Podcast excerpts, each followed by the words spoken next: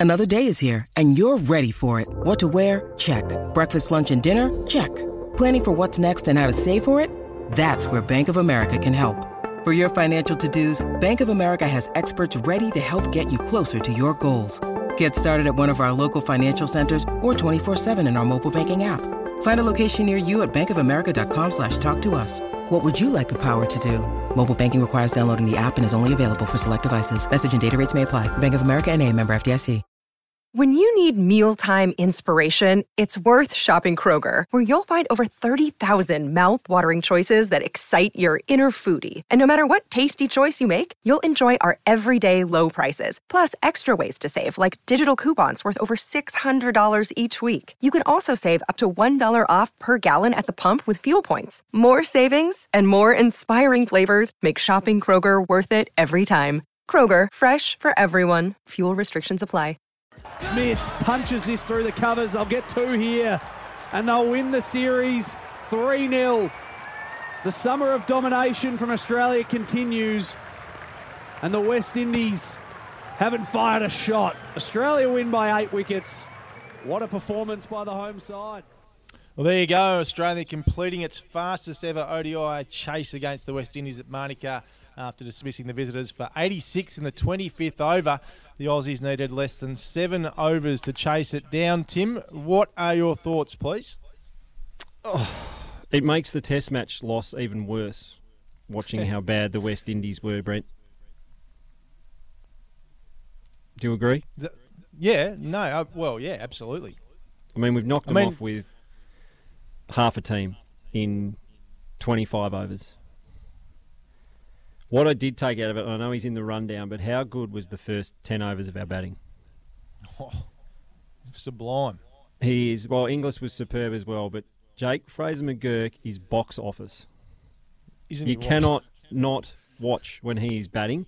And I know we've had some chats around Weatherald and selection and banging the door down this week, but God, it's got to be hard for them not to pick him.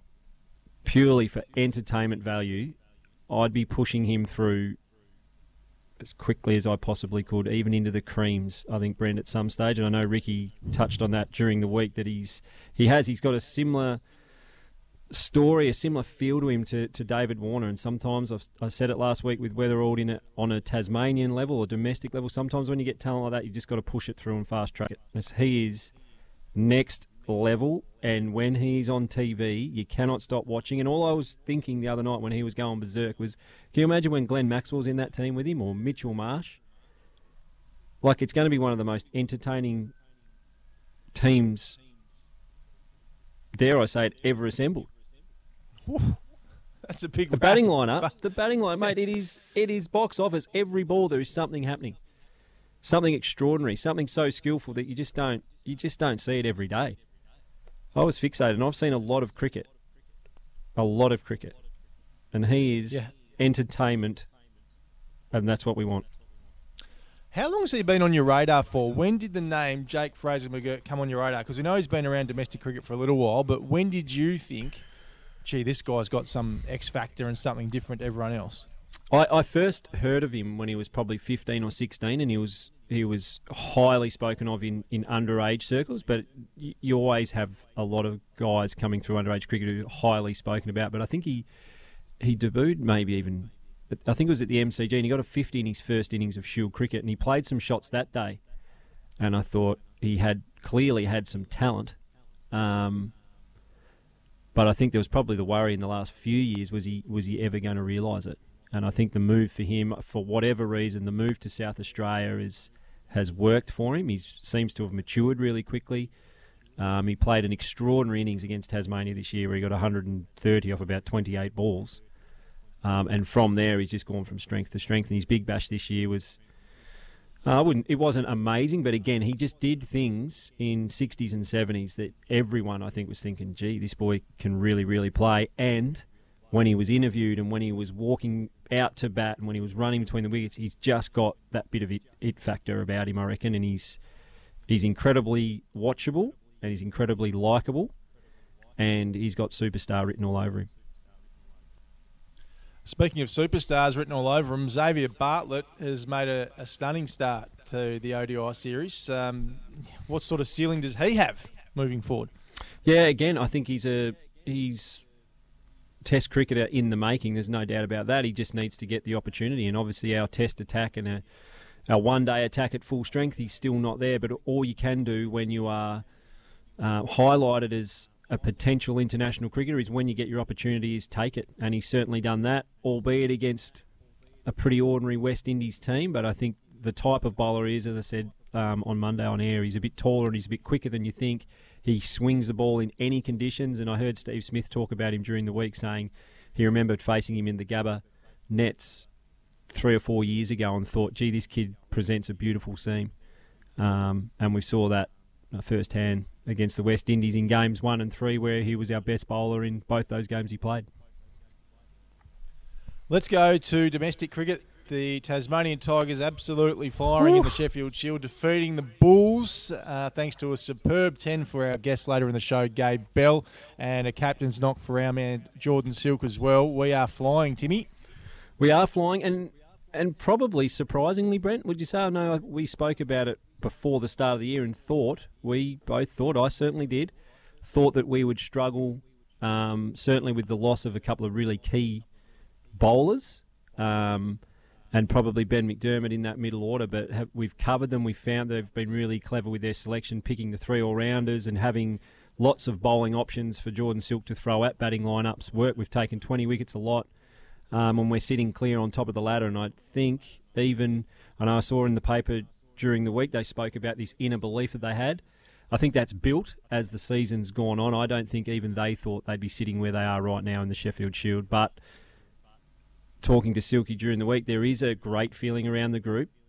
There's that real inner belief, and something special is brewing. And I think when you get on a roll like they are at the moment, you can be really hard to beat. And, and I thought one of the key pieces to us going even further in the Shield for the rest of this year is Caleb Jewell, and it was good to see him get some runs in a one day game. I know it's a different format, but he'll take confidence from that, and I think when he kicks into gear, we'll be even harder to beat in the Shield.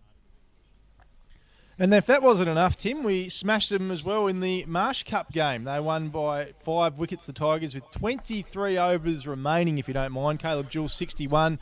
He made him player of the match, of course, and the Bulls bowled out for just 150. Yeah, and Iain Carlisle again, and he's probably his second or third game taking three for as well. So, again, it's the same as the Shield. It looks like now we're starting to build some real depth. We've spoken a lot about Jake Weatherald not getting game. He played in the one in the one day, but he can't get a game in the Shield. We've got Riley Meredith on the sidelines, and so guys like Iain Carlisle getting opportunity, Mitch Owens getting opportunity, Brad Hope's getting opportunity. Uh, even Charlie Wakim's a bit older, but he probably wouldn't have been seeing himself playing a lot of cricket at the start of the year. He got an opportunity and he's taken it.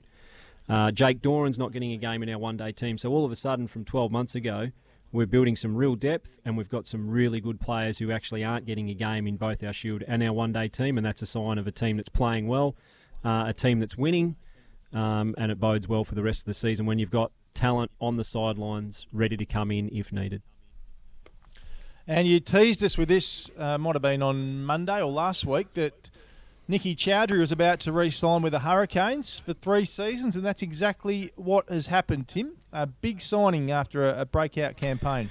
Yeah, I did hear that, and I didn't want to let it slip because it wasn't really my place to, Brent. But um, what's interesting yes, it about is, Tim. it... You're in the media now, pal. If you've got information, you share it. Well, it's more how you come across that information, Brent, isn't it? And as a an assistant coach, I have some eyes on some things that were probably sent out to big bash teams on who'd been re-signed in that embargo period. So for me to spruik that on SEN probably wasn't the right thing to do. But what is interesting, well, you did Brent, though, didn't you? You did. No, I just told you, and you, you didn't broke the code. It. Oh, Splinters Costelloe didn't run with it. but what's interesting is Brenny obviously had a big spread in the Mercury last week and spoke about the importance of playing Shield cricket and having a state contract, and that was important in his decision making. So making. Sorry, so interesting to see the end of this season. Have the Tigers or will the Tigers sign him to a state deal, or have they already? You'd think so. You'd think so, wouldn't you? You would sign him. Well, we've talked about this. I'd give him. I'd give him a one or two year deal. Yeah, But surely, if he's signed with the Hurricanes, do you think he's signed a, a Shield deal as well or not? Well, that would be my thinking, going off what he said in the hmm. paper. I have no line of sight on it. I haven't heard anyone speak about him signing a, a state contract with Tasmania, but he made it clear that that's what he wanted to do. That was a part of his decision making on where he'd be playing his big bash cricket. So if we're putting two and two together, Brent, it equals four.